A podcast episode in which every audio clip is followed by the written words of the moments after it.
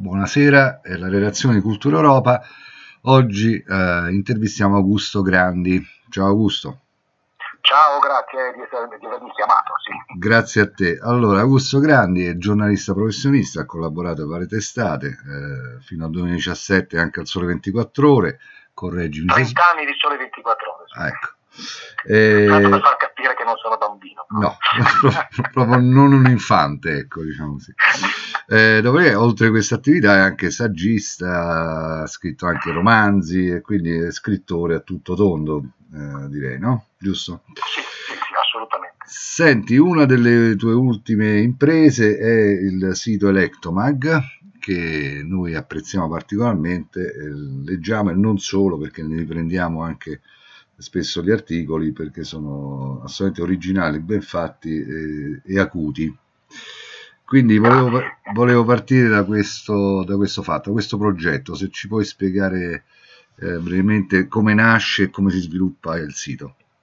Beh, nasce quando sono uscito dal Sole 24 Ore. Mm-hmm. Ho trovato un, un, avvocato che aveva già la radio Elettoradio chiesto di collaborare uscendo appunto dal sole, quindi finendo il problema di, dell'esclusiva con il sole 24 ore, mi ha chiesto se ero interessato a creare un giornale nuovo, infatti è, è stata rigorosamente depositata con il direttore responsabile e quindi è un quotidiano online a tutti gli effetti. Eh, per fortuna questo avvocato che si chiama Vittorio Corelli ha dato carta bianca per poter fare quello che volevo, non ci sono condizionamenti, non ci sono indicazioni da parte della proprietà, abbiamo uno slogan anche liberi di pensare, è un giornale che cerca di, eh, di dare spazio a, a, varie opinioni, possibilmente le mie. Questo mi piace. Senti, eh, a chi si rivolge l'Ectomag? Cioè, avete un segmento di pubblico predefinito, cioè nel senso, almeno nelle intenzioni, oppure Beh, abbiamo fatto delle analisi perché sono già due anni e mezzo che esiste il giornale, è un pubblico eh, adulto, quindi non tanto sui ragazzini, mm-hmm.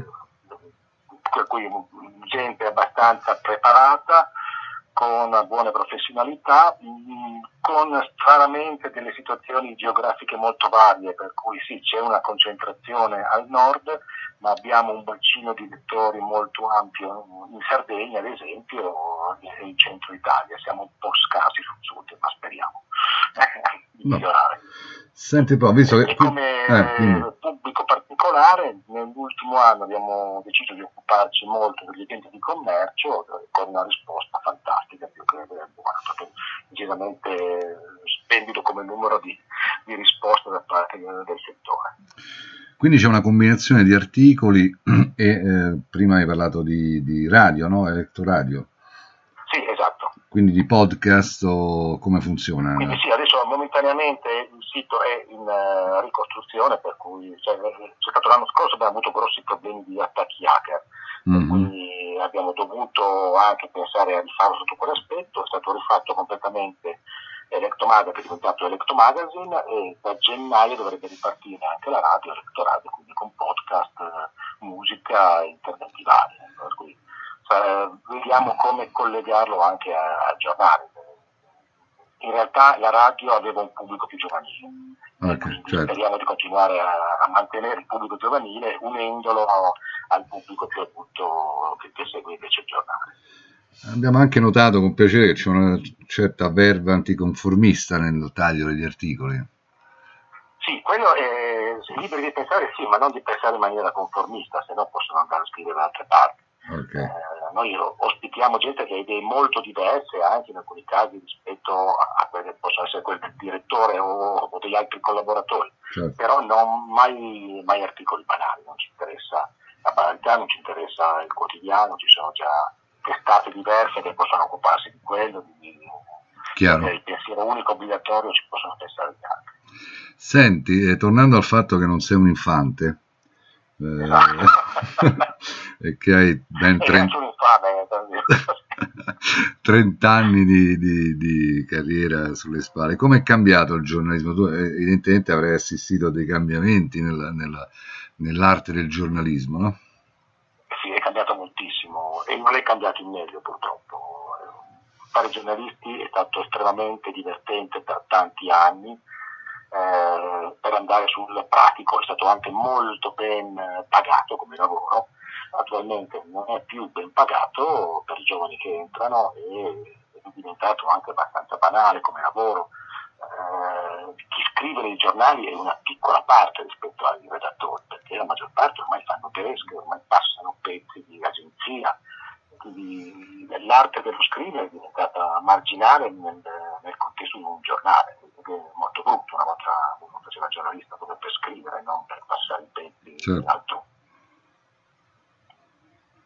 Pronto? E anche come, sì, e anche come libertà eh, viene via via riducendosi, perché tutto questo pensiero unico obbligatorio ormai perversa in tutte le redazioni.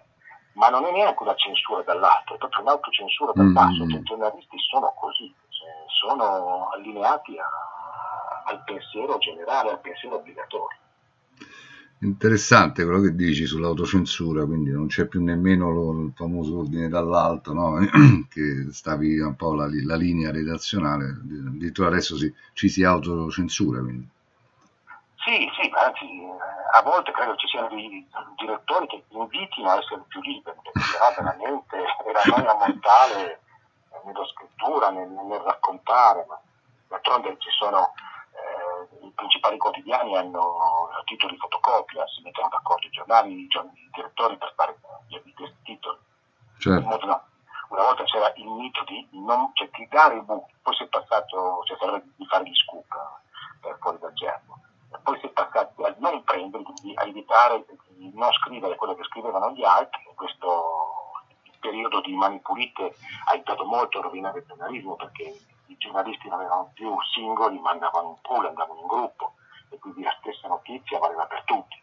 E si è peggiorata, adesso ormai è una linea di pensiero che vale per tutti, cartacei o online. Quello noi cerchiamo di distinguerci proprio perché rifiutiamo questa logica. Mm-hmm. Quindi le grandi firme, i Montanelli, Bocca, insomma, saremo, siamo destinati... Diciamo ormai che la grande firma eh, vista da molte persone e stanzi ci rendiamo conto che sì, sì, c'è una bella differenza. Eh, poi ci aggiungi anche Lucarelli, insomma. Certo. Senti, ma probabilmente, non lo so, questo azzardo questo, questo, questo concetto, poi ovviamente mi dirai se è giusto o meno. Probabilmente più che di giornalismo adesso ci si occupa di comunicazione. Sì, è vero,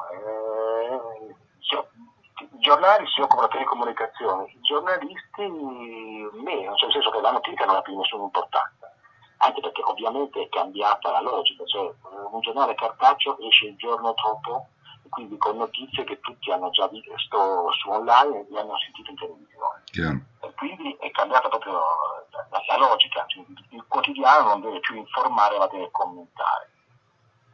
E commentare, se poi esiste un pensiero unico, i commenti sono tutti uguali non c'è ragione, cioè, non è un caso che il numero di copie vendute sia crollato in questi anni. Chiaro. Non, non, non, va a spendere l'euro e mezzo, l'euro per avere le stesse cose che ha sentito il giorno prima e sapendo già cosa troverà il giorno dopo, quindi anche come linea e come impostazione. No, questo è assolutamente vero. Quello che è in controtendenza è che comunque il sistema mediatico pare avere invece comunque un'influenza ancora molto forte. No? Se pensiamo per esempio che recentissime elezioni presidenziali degli Stati Uniti, che peraltro non sono affatto concluse, ma questo riguarda dire, l'iter amministrativo burocratico, però la CNN a un certo punto ha annunciato, ha proprio incoronato come vincitore Biden, no? e questo ha avuto un eco che poi si è riversata su tutto il sistema mediatico internazionale. Sì, perché eh, la CNN aveva il sostegno di praticamente tutti gli altri media, cioè quando ha deciso di eh, rompere gli indugi, ma sapendo di avere le spalle coperte da tutti gli altri. Cioè, alla fine Trump si ritrovava con Fox eh, e poco più, eh, però anche, anche in, in quello che sta succedendo adesso negli Stati Uniti è interessante perché quando Fox ha deciso di seguire la linea di CNN e di tutti gli altri, ha perso dall'oggi al domani milioni e milioni di spettatori sono passati a delle reti indipendenti piccoline che hanno improvvisamente avuto un boom. Certo. Cioè, esiste anche una forte componente di ascoltatori o lettori che sono stufi di questo politicamente corretto, di questo pensiero unico e quindi si rivolgono a, a quello che trovano di alternativo. Noi siamo felicissimi di questo eh certo. ci garantisce un bel bacino di utenza possibile. Chiaro. Poi sta a noi ovviamente dare una, un prodotto di qualità che possa piacere, che possa interessare. Però esistono finalmente gli spazi perché hanno talmente stufato, talmente stancato con le loro politiche da, da provocare una reazione. Beh, anche la concentrazione dell'editoria, come dire, in, in sì, sì, pochi certo, gruppi sicuramente ha giocato, immagino, un ruolo in questo sviluppo, no? Sì, Stampa, Repubblica, tutti i giornali locali collegati a, ai due colossi sono un unico gruppo. Dall'altra parte tutto il gruppo Corriere della Sera eh, che arriva fino alla 7, e se no se vuoi sulle televisioni tutto il gruppo medio, ci sono grossissime concentrazioni e quindi è evidente che a un certo punto per reazione si possono creare degli spazi dove inserirsi, dove andare a, a, portare una voce differente.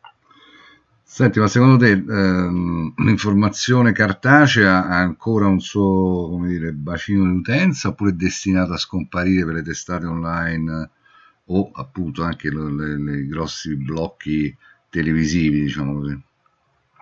Ma in, eh, noi partiamo sempre come esempio degli Stati Uniti, anche se siamo una realtà molto diversa Uniti però il cartaceo che sembrava ormai morto ha cominciato a rinascere proprio facendo un prodotto diverso, un prodotto particolare, più, più accurato, eh, con più inchieste, ovviamente servono investimenti. Da noi è diverso perché da noi eh, gli investimenti non si fanno, da noi i giornali cartacei tutto quello che fanno è tagliare le spese tagliando le spese, tagliando i compensi ai collaboratori, tagliando tutto, la qualità non la fai.